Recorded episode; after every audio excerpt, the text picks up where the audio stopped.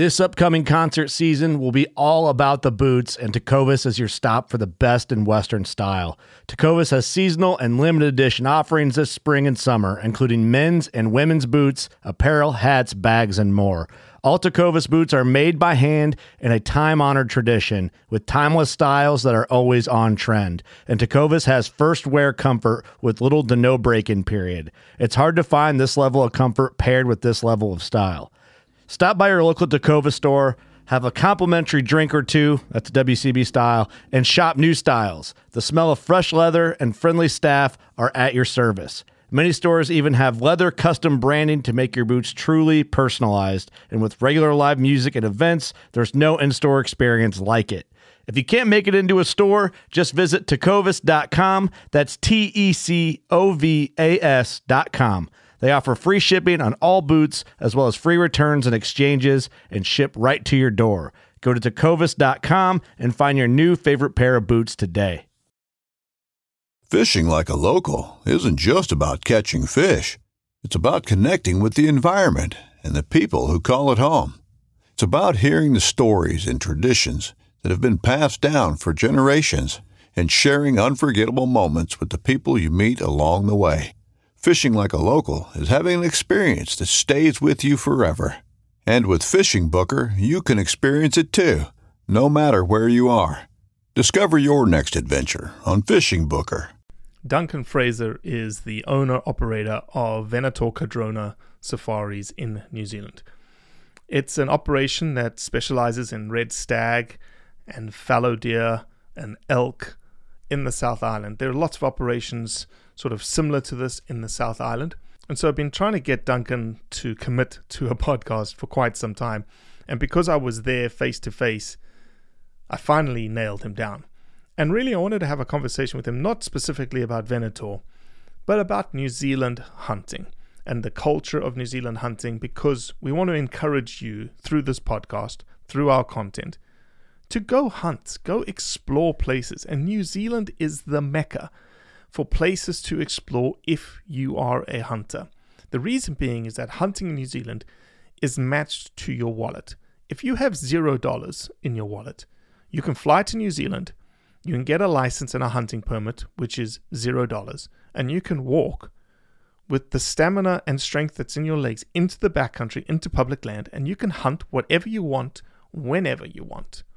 If you have a little bit more money, you can hire someone to help you. If you have even more money still, you can go to one of these high fenced operations like Duncan's that offers a more curated five star type experience for your hunt in New Zealand. I hope this podcast inspires you to go go to New Zealand, go hunt New Zealand, and just do a little bit of research and see what, what it's like. Because there's so much to offer when it comes to what you can hunt in New Zealand. So there's a reason why I started Blood Origins. And that reason is simple. Is that I wanted to convey the truth about hunting it brings awareness to to non-hunters that it's it's more than just killing animals. How do I start it? Brittany. My name. My, name. Does my hair look okay? It's fantastic. My name is Mike Axelrod. Start again. Yeah, I hated it too. Braxton, you said something in the car to me. You said that you were living on borrowed time. Hmm. There's a perception around who hunters are, what we're supposed to be, and a a feminist that works for a non-profit that is a hunter that has only eaten wild game for the last 20 years is likely not the thing that people think about when it comes to a hunter. Sucked in. How long have I been chasing you to do a podcast? Oh, wow. Two years? I thought I was going to get away with it again. Rebecca pulled up outside. She's like, "What do you What do you got planned this afternoon?" I said, I'm going to podcast with Duncan. And her eyes like got big. And I said, I know, I've been chasing him for two years and now he can't, he can't run away from me because I'm here in person, face to face. Yeah, you cornered me this time. I had to come to Wanaka, you know, just to like, by the way, that buffalo print is magnificent. It's pretty cool, isn't it? Mm-hmm. Yeah, we got that from uh, from one of our friends from Europe, from Belgium, as a wedding present. Oh, it's a wedding gift? Yeah. Yeah, it's magnificent. Yeah, it's pretty cool. It's exactly the kind of art that I love. Yeah. And then I saw you had a um, you had a Sarah Trumbull piece Yes, we have. downstairs. Yeah, we've got. Uh, I think there's three or four upstairs, three or four downstairs. Oh, really? Yeah. It, Yeah. wa- it was the first piece of art that I um that I bought original. I've never you know became an adult.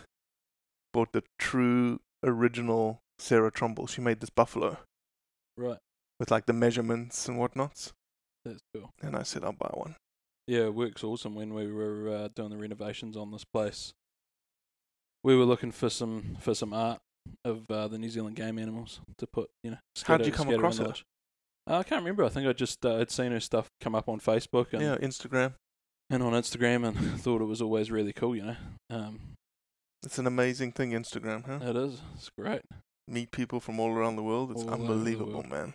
Unbelievable. all over the world. So yeah, no, we're pretty pretty fortunate. We've got those pieces, uh, those pieces in the lodge, and then we've got some other cool pieces from uh, from a guy from the North Island, Murray Matushka, who was one of the early early guys in deer farming and uh, live animal Mm. capture and everything in New Zealand. I'll show you those later, but they're all in like black and whites. Um, so we got got all of the seven deer species.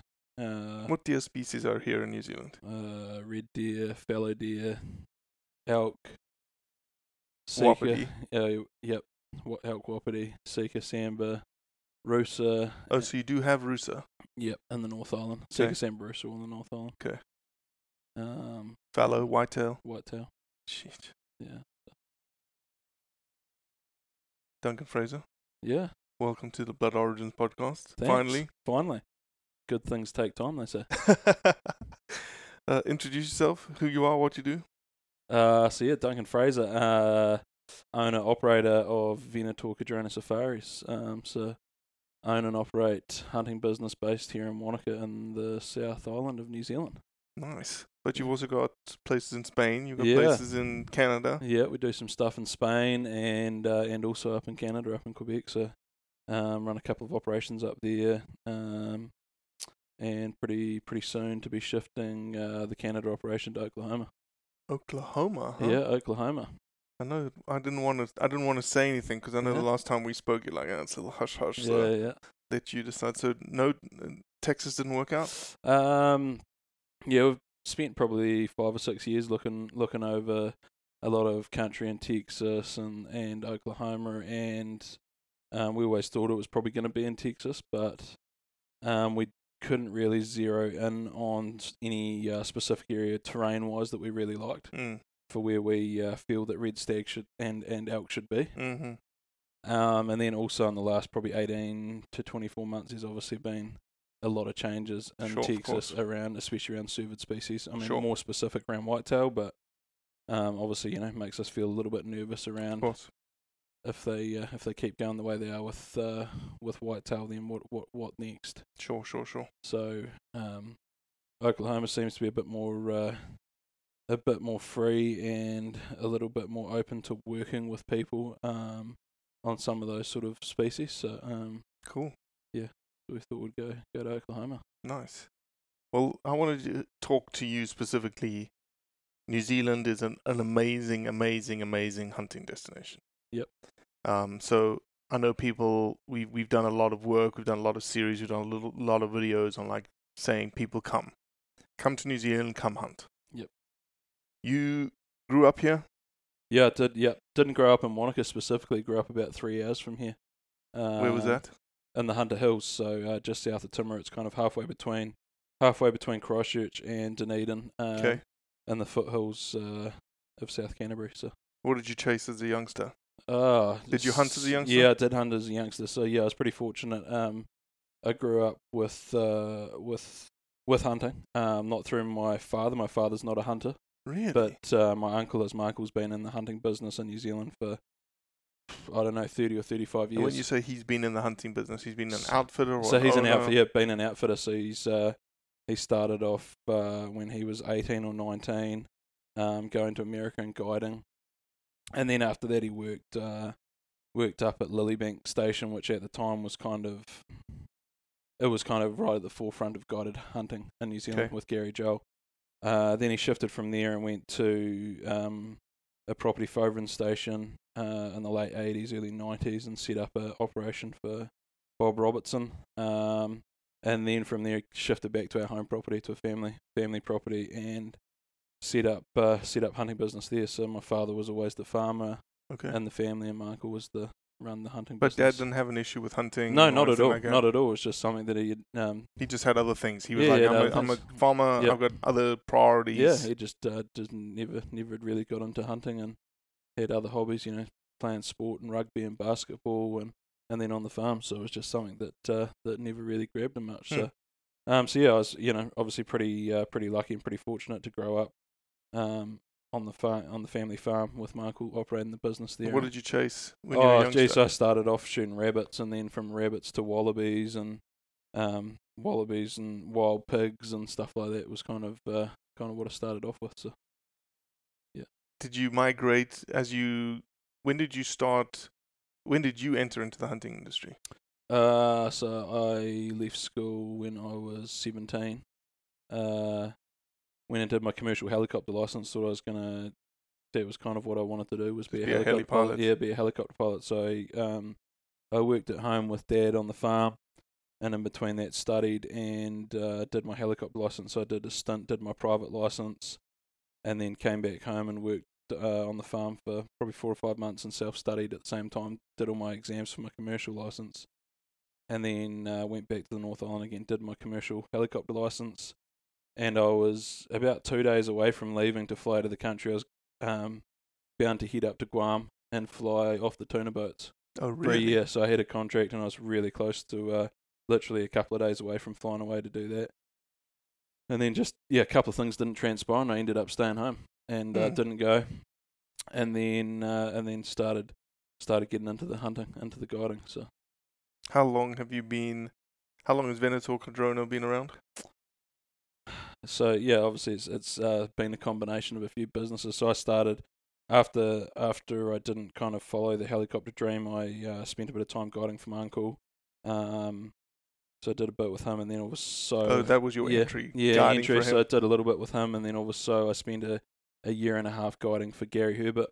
Um, you know, who's, you know, at the time when still was, at, you know, at the forefront of the guiding Sure, sure. industry in New Zealand. Um, and then after that, I, I left there and started out on my own. So I think I started Sweet. out when I was uh, like eighteen or nineteen. Wow. Started my own business based back at our at our family farm at Mount Cecil. Um, and at the time, I kind of solely focused on the European market. Mm. Um, obviously, you know, the American market's not a super easy market to enter as far as, you know, getting into the major trade shows, into Safari Club, Dallas Safari Club. Um, so kind of, uh, yeah.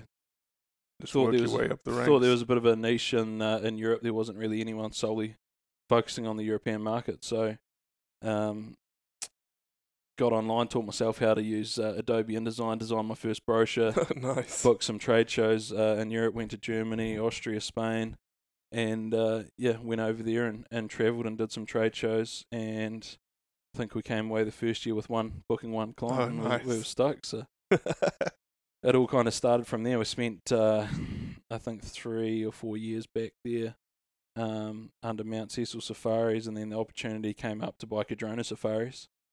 Um, so we brought that, which was which was based here in Wanaka. hmm Um, and for probably two or three years, I op- operated both businesses side by side. So still kept Mount Cecil Safaris, operated that back at our home, uh, home location, and then operated Cardrona Safaris down here in Wanaka. And uh, you know, obviously a little bit challenging the three hours Sure. apart. Sure. Um, and then made the decision to shift everything down to Wanaka. It's, you know, Wanaka, Queenstown's really the tourism mecca hmm for um for New Zealand. You know, there's obviously so much more to offer just than hunting. hmm So yeah, made the decision to move down here and um kind of spent a year operating, then and then made the you know the decision to rebrand and to kind of bring everything together. Um, Where did the Venator come from? um, we spent a lot of time just trying to come up with names, and and I think uh, one of the things I really wanted to achieve out is that I didn't want a name that was geographically bound. You know, a lot of hunting operations are named after Yeah. an area, Yeah, yeah. um, so I didn't want that, and I didn't want it to be after me. I wanted to try and build value in a brand hmm that at some stage down the road, if we want to sell it or want to get out or whatever, that, you know, Sure, sure. there is some long term lasting value. So yeah, we you know had a uh, got some marketing companies involved and spent a lot of time trying to come up with some different names and uh, I don't know why, but yeah, we landed on Venator, like the sound of it, and, Sure, and it sure. means means hunter in Latin, so Oh, cool. thought it was uh, That's thought pretty it was good. pretty appropriate. Yeah, for sure. Yeah. So someone who is listening to you, we, again, we've talked about New Zealand a lot. You're a local. You've been hunting here all your life. Like, let's. I I- I don't even know how to like set the scene. Like, you can hunt any- anywhere you want in New Zealand, pretty much, right? Yep. Yeah, I mean, you know, there's a, lot of public land hunting, a lot of private land hunting. Um, so yeah, I mean, there's uh, there's degreeing levels of, of hunting, right? There's, you know, there's something for everyone here, from you know the DIY, do it yourself, to to obviously to the end of the spectrum that we operate in with uh, you know with five star lodging, um, and you know white glove service from from end to end as far as you know Mm-hmm. Dining, just non hunting touring, everything. You Bring know, your wives. bring, your wives, Spas. Exactly. Wineries. everything. Mhm. Yeah. So You take care of the spas and the winery yeah, side of things. do everything. No, no, I mean, No, me, you- um, not me personally. I mean, I can't take credit for that, Robbie. so, um, So let's just talk about. I wanted to sort of maybe even tap back into your sort of younger days. If someone was to say, "Okay, yeah, I'm interested in coming to New Zealand, but I have nothing. mhm. I have no money," you can still hunt. yeah, you can. Yep. So, what would somebody? How, what would you suggest they do? I mean, obviously, there's a lot of forums and a lot of uh, a lot of online stuff you can do, but um, yeah, I think there's still What would you suggest they come after first? Because you said there's seven species. We didn't even say you have seven deer species. Then you have tar. Then you have chamois. Yep. What else? That's it. That's yeah, it, really. And then you've obviously got you know wild boar, wallaby. Oh, you got of pigs, and you got all all- you got- stuff. Turkeys. Yep. Like I'm a turkey hunter, Yep. and uh, I was telling to someone, chatting to someone on the North Island. I was like, man, I just I'm obsessed with turkey hunting. You know, three days chasing the same bird, and they're just looking at me super quizzically, and they're like, "W- "You only shoot one bird?" I was like, "Sometimes we don't even get the bird." They're like, "I shot ten yesterday." I was like, "What? You shot ten? He's like, "Yeah, some of them we just shot, you know, shoot off the limb and." In and obviously in, in America right now, like the whole turkey, it's turkey, Turkey season turkey culture, ethics, and ethos, and letting the bird win, and you know it's okay to let the bird win. And these guys are like, yeah, we shoot them off the telephone wire, we shoot them off the the cattle fencing. If you're good, you can really sneak up to them, actually grab them by the legs whilst they're on the cattle wire. Turkeys are a pest, yeah. They are in places, yeah, yep.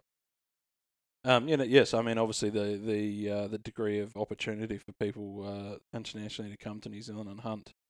Um, like you said, if the at a beginner level, you know, there's there's a lot of opportunity. Um, And there's also, and Lewis and I were talking about this today.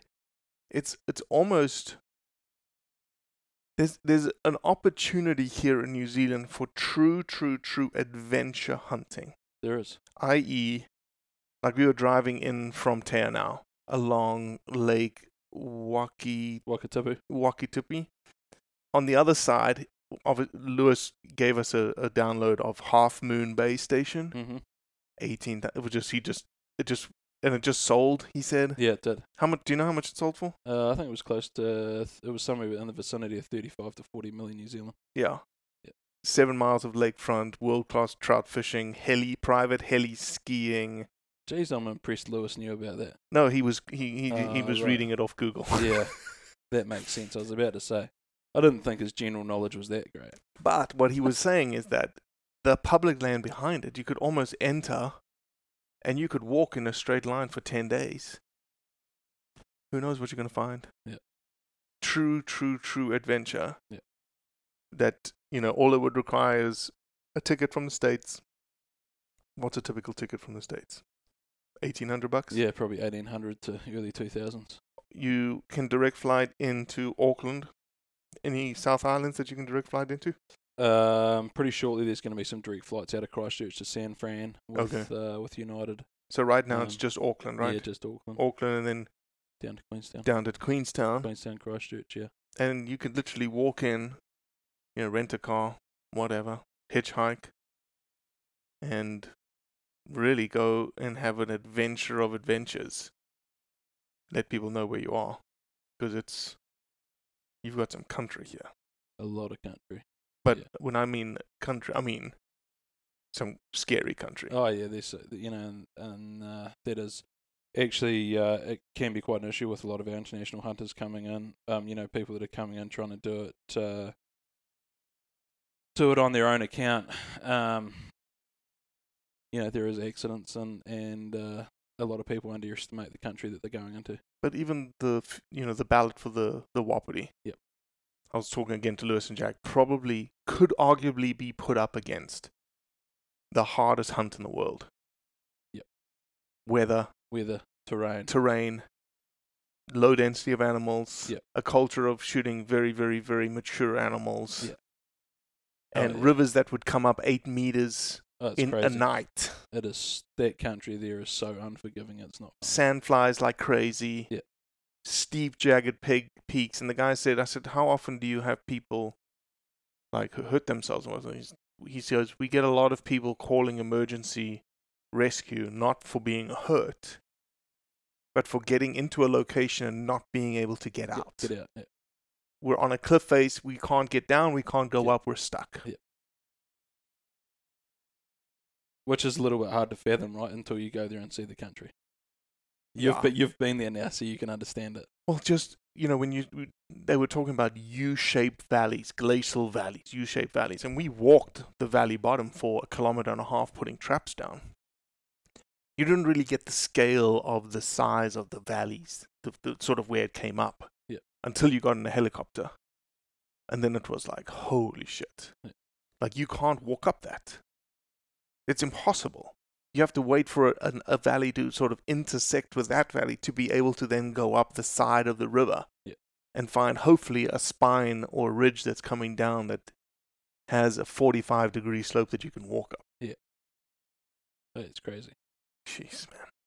But yeah, you've had a good chance to uh, to have a look around between uh, doing the doing right down in the Fiordland with the with the uh, Yep. Wapiti Foundation, and Yep. then some tar stuff at Lock Harbour, and and uh, then also the North Island. So, yeah, Kaimana was. yeah, and the like the Kaimanas. Kaimana was absolutely legitimate. You could fly into Auckland, rent a car, or take a bus. If if you've got no money, like let's just say you got a little bit of money, rent a car. You could drive down to Poronui. Mhm. You know Poronui. No, well, You could park right there. Now that I know it, you could park right there at the dock parking lot or at. Sika, yeah. And you can walk in through Poronui. It's probably 18 kilometers. You walk on a road, walk through the private hunting station, into the Kaimanawas, and there's backcountry huts that you can go to. It's free. Yep. Actually, it's $5. Nobody's going to check if you have no money again. And you can go hunt and stay in these huts. It's easy to get a gun into the to New Zealand, uh, somewhat. It's getting more and more challenging. It's getting more Yeah, challenging. it's a lot more challenging. So the the uh, the process as of the last kind of six, 12 months is pushed out to a minimum of minimum of four months, basically processing time to get your to bring a firearm To into get the your permit. Yep, and well, then and, ju- that's just that's just planning ahead. yep, and then even after that, you know, they're wanting more and more information around where the firearm's going to be stored, Mm-hmm. secure storage, kind of what you're doing, where you're going. Mm-hmm. So I think you'll see, uh, you know, some more and more challenges and more regulation around that stuff. Um, which for me isn't a bad thing. You know, I, you know, How we often do you have clients that come in here with their own guns? You Uh, have you less have guns for less, everybody, less and right? less. I mean, it used to probably be um, 80% of our clients would bring their rifles. Okay. 20% wouldn't. Now I'd say we're probably 80 or 90% Flip flopped. uh, using our rifles and 10% bringing them up. Mm-hmm. And a lot of that is just around the, the length of process and just the whole rigmarole of uh, of this process. You know, basically, basically now people are using the same portal for the to supply their information for the firearms process as what we use for our passport Oh if we apply for a passport. So it's Wow. you know it's uh it's a pretty full on, pretty invasive sort of uh, process really to go through. Mm. Um, but you know, some people want to some people want to use their rifle, and um, they're pretty stuck on that. But you know, we've got There's really no need. no, I mean we've got thirty odd firearms at least here from people to pick through from, you know, some of the finest European firearms, um, to Tikkas and Blasers and Winchesters and, And Brownings and Bergaras and yeah, I mean we've got such a range of firearms. It's not Mhm. funny. Mhm. So, um, but yeah, actually, what yeah, what I was actually going to touch on is you know you've uh, you've been pretty fortunate to see some, you know, probably three locations that are uh, doing some great work around their management of game animals. Hundred percent. Um, but as a whole, New Zealand's very poor on their game management, Mm-hmm. and um, you know, it's something I Yeah, definitely you got a, a phenomenal resource, phenomenal resource, poorly um, managed. very poorly managed, and you know, um, like you said, people can come here and hunt at the moment, and, and I, I'm not personally fully in agreement with that. I'd like to see some change to that. I think there's an industry there for for some sort of guiding for Agreed. international hunters um, that are Well, coming even in. just even just look, and and you probably know this and experience it and have a very strong opinion about it. New Zealand hunters will not say yes to a license system. No. Thirty bucks, fifty bucks, whatever it is a year. Oh, fuck that, man. It's our privilege. It's our right. But it's- it's so- it's-. I, I can't. I, I'm not sure where that comes from though. You know, because people are happy to pay for a fishing license and they're happy to pay for a duck shooting license. Oh, so you have a fishing license. so we have a fishing license and we have a duck shooting license. But they will refuse. and so the, and so those two, those two are very well managed. Or, I mean, very well managed in comparison to big game, right? well, at least there's resources there for things to be done. exactly. Whereas, uh, you know, where I probably don't agree with uh, with the freedom around international hunters coming in. You know, that we we have uh, seen examples of, um, you know, some young people coming out of uh, out of Scandinavia and coming in, and, and we've seen it where they've taken the trophies to the taxidermist and they've shot. You know, they've got onto a mob of chamois, and instead of picking out one nice old male or an old female, they've shot the whole mob Oh, and- I heard and- about that. and they've taken like 15 chamois to the you know to the taxidermist ranging from you know like nice mature males to to Nothingness. animals that are you know six months and, and Mhm. it's you know when you're in this business and that's kind of livelihood and what we do it, it's really tough to see and Sure. it's it is something that I have you know some pretty strong opinion on uh, opinions on I would like to see some change to it why what why is so what I wanted to say is I, I can I see the reluctance on the resident side. I actually now don't see it as as clearly as I did because if you just telling me there's a duck hunting license and a fishing license. yeah But I could certainly easily see a non-resident international when you apply for your hunting license, like we had to apply for our hunting license in Kaimanawa, right? Yep. Was free. Yep. But if there's a checkbox that says, "Are you a resident or non-resident?" Yep. As soon as you click the non-resident, it's five hundred bucks. Yep. And there's tag restrictions exactly or something like that. Yeah. No, I mean, I think there's definitely got to be some change. I think, yeah, as I said, you've you've been to some places where um, some little pockets that are doing some great stuff. Amazing stuff. You know, some awesome stuff. hmm But when you've got a government and a government in power that doesn't uh, doesn't see these animals as a, as a resource, they you know as a- as a large they see them as a pest. Mm. Um, But didn't they just get the language changed? The Game Animal Council, I think, with I mean, Gale they're, just they're, got wo- they are working game on it. Yeah. I think, added into the game management they're plan. making they're making some really good progress, Mm. but you know, largely in the past that you know that's Sure. what it's been. You know, it, it hasn't hasn't been seen as uh, as a value. Well, the thing is, it's it's not seeing different things in different ways. They're classing a red stag, a tar, a chamois that has value Yep. beyond. It has value, meat, experience, adventure, uh, international clients willing to pay a lot of money, as the, in the same category as a stoat, Yep. and a rat, Yep. and a hedgehog. There's clearly differences Yeah, Huge differences in terms of pest, you know, language. Yeah. So people that are have a little bit more resource, um, lots of independent guides here in New Zealand that have access to like, um, like I know Snow Hewitson, for instance. Snow Hewitson, independent guide, has a little company, but has a very good reputation. And as you mentioned earlier, there's lots of uh, cattle stations, Yep. uh, cattle, sheep Cheap stations that have good wildlife on it, and Yep. these guides have you know, access. access and leases. Yep. So you could do that. Yes, I mean, as yeah, as far as the guided guided industry, you know, you've got a you've got a uh, ki- kind of options for everyone, right? Depending on what they're looking for, like you said, from people that do uh, fly and tar and chamois hunts on the west coast, or you know, through the through the mountains um, in the southern Alps, to people that have got you know good hunting access rights on on sheep stations Mm. that are you know pretty rich with tahr and How would you find those people, Duncan? um, so there's pretty um, the New Zealand Professional Hunting Guide organisations um, pretty good resource to look at. 'Kay. Um, and obviously, as I said, you've kind of got varying degree of members on there from from people that are offering that sort of stuff to to uh, to full on outfitters. You know, um, operating on the spectrum like we are with you know five star lodges and um, experiences and and everything else like that. So depending on what your budget is and what you're looking for in New Zealand, there is outfitters that can kind of offer it for you. Mm. So- So, and then the the top end you just mentioned is what you guys are offering. Yep. And there's other people like you guys here in the New, New Zealand. Yep, there is. Yep, yep. There's uh, there's there's a handful of us of us that you know operate uh, operate at the level that we're at um, with five star lodges. You know, all of our own private, uh, not all, but you know, What do typically people come in here for? They come in here for a week of hunting. Yeah, normally for a week. So most of our hunts kind of start on a Sunday, run through a Saturday. Um, and you know, during that time, a And lot you're of just operating here on the South Island. yeah, predominantly we do a little bit of stuff in the North Island as well. Um, Okay. just specifically if people are coming in and they want to do both islands.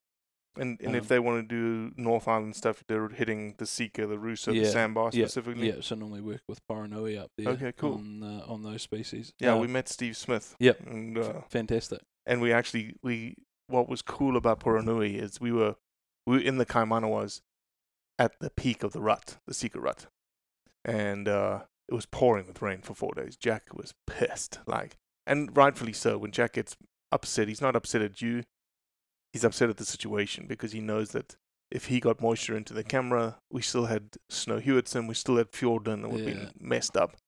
But we came, we heard a bunch of sto- roaring when we were in the public ground, and then we went into Poranui. We chatted with Steve, and then we did a drive around Poranui. And Cam said, "He's like, come, let's go to this. There's where have you been to Poranui? Yep. Sure. So you know where the Blake is? Yep. There's that big swamp, that big swamp flat Straight underneath it, Yeah. We just pulled up next to it, and we walked to the edge, and it's just misting rain kind of thing. And all you, the first thing we hit the, at the edge, we just hear this. It was just like, holy shit, what was that? And then another one, and then another one, and then Cam started doing it, and Josh started doing it. Two monster Sikas came like through the swamps like this. That's it was awesome. it was all, chasing hinds, and all you could see was the white tips of their horn, uh, the antlers coming through the top. crazy place. Crazy place. Yeah. Really good stags everywhere. Yeah, yeah. Phenomenal. Yeah. So okay, man. So if if sounds like again we've talked about this before. New Zealand, tons of opportunity. What about duck hunting? I've never talked to eh, we haven't. I've never mentioned duck hunting at all. Yeah, I mean, there's a lot of fantastic duck hunting. Yeah, so it's getting getting ready, uh, getting ready for opening shooting soon. What is it next? Uh, next weekend is the opening of duck shooting. First weekend in May. I was So uh, it's uh, it's a pretty big thing around here. I was talking to Roy Sloan, and um, he was talking about the Southlanders. I was like, I said to him, I said, "You mean the South Islanders?" He's like, "No, no, no, no, no, no, no, The Southlands. Southlanders." Yeah. And he was like, "What did he say about duck hunting?" He's like, "You're actually like looked down upon if you don't duck hunt Oh yeah, in Southland." Pretty big thing. It's pretty big throughout the whole country. To be honest, opening weekends are pretty uh, pretty. like you're not getting anything done the opening weekend. Nah, it's pretty social. Mhm. Pretty social. Look, you know, good time for a lot of friends to catch up and shoot ducks and have fun and but good quality duck hunting. yeah, some fantastic quality duck hunting. all resident populations, no migratory. all resident and Yep. and some pretty good bag limits as well, Yep. depending on where you are. But this, uh, you know, um, like where where my f- um, family farmers, like we're a mixed bag of fifty ducks a day Holy shit! Yeah. per person. per person. I, I noticed when I started duck hunting, I started talking about duck hunting, your expression changed. It's almost like Robbie, shut up. Don't tell anybody. Don't tell the world that we have world class duck Uh, hunting down here. Yeah. So um, yeah, some pretty good duck hunting, and then a lot of Canadian geese, black swans. Well, I heard Canadian geese is again a prime example of what's happened in New Zealand. Canadian geese, you couldn't shoot. When couldn't you shoot them? In the early 2000s, right? Yeah, I'm not actually exactly sure when it was, but I mean, like you said, they've gone. I've got pictures of my grandfather. I need to. I'll tend to, I'll take a picture of his book. There's one picture in the, in his book.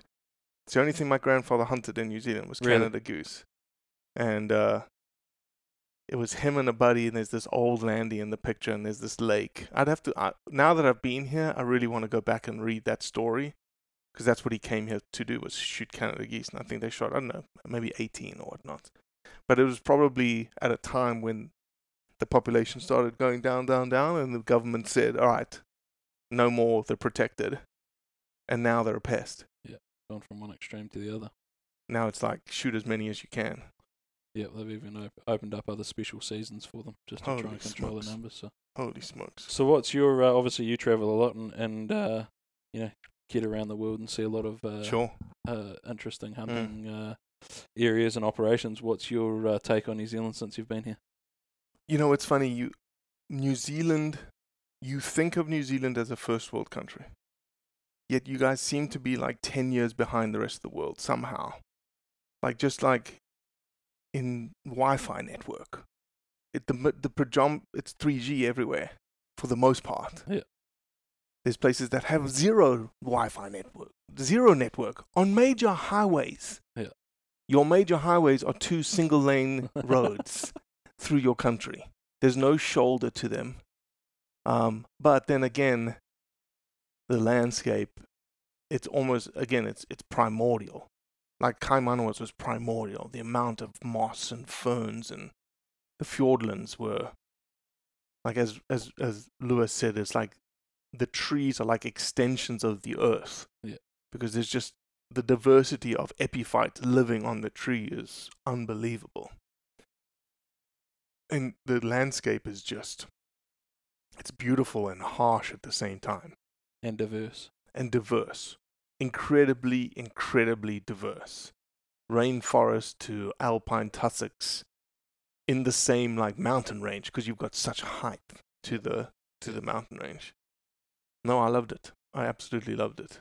I loved being, you know, we we got an afternoon to go hunting for Sika. And Jack and I got in amongst one that was roaring and it was in the place. It was just soft and quiet and all you had was the Sika roaring and we were completely stealthy like ninjas.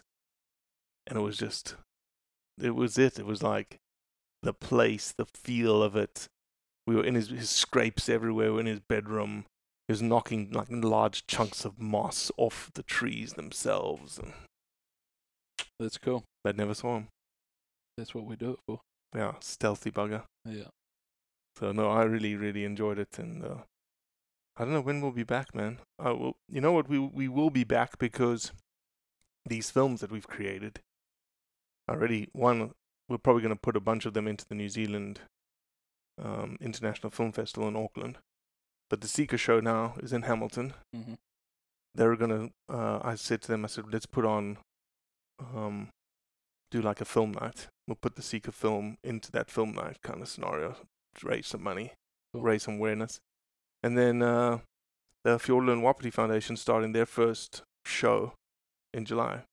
Uh, the Wapiti, the Winter Wapiti Weekend, or the weekend, Winter Wapiti Weekend, three Right. W's. So one day we'll, we'll we'll be back and That's put our film cool. in there and So what uh, what programs are you supporting in New Zealand at the moment? Sika Foundation, Second Foundation. Sika Foundation, Fiordland Wapiti Foundation, Eastern Fiolink. Do you know Sam Hamiora Gibson? No. He's a Maori guy on North Island. Does Okay. phenomenal work. He's like picked up a watershed by himself and he's adding to it and whatnot. It's a really young guy. Um, really good. Uh, caused a little bit of a controversy when he was like, he did. He said something about deer being pests or something like that, and that was a little controversial as you can expect, right? Uh, but he's retracted that, and he talks about animals now as predators that need to be managed and resource game resources that need to be looked after.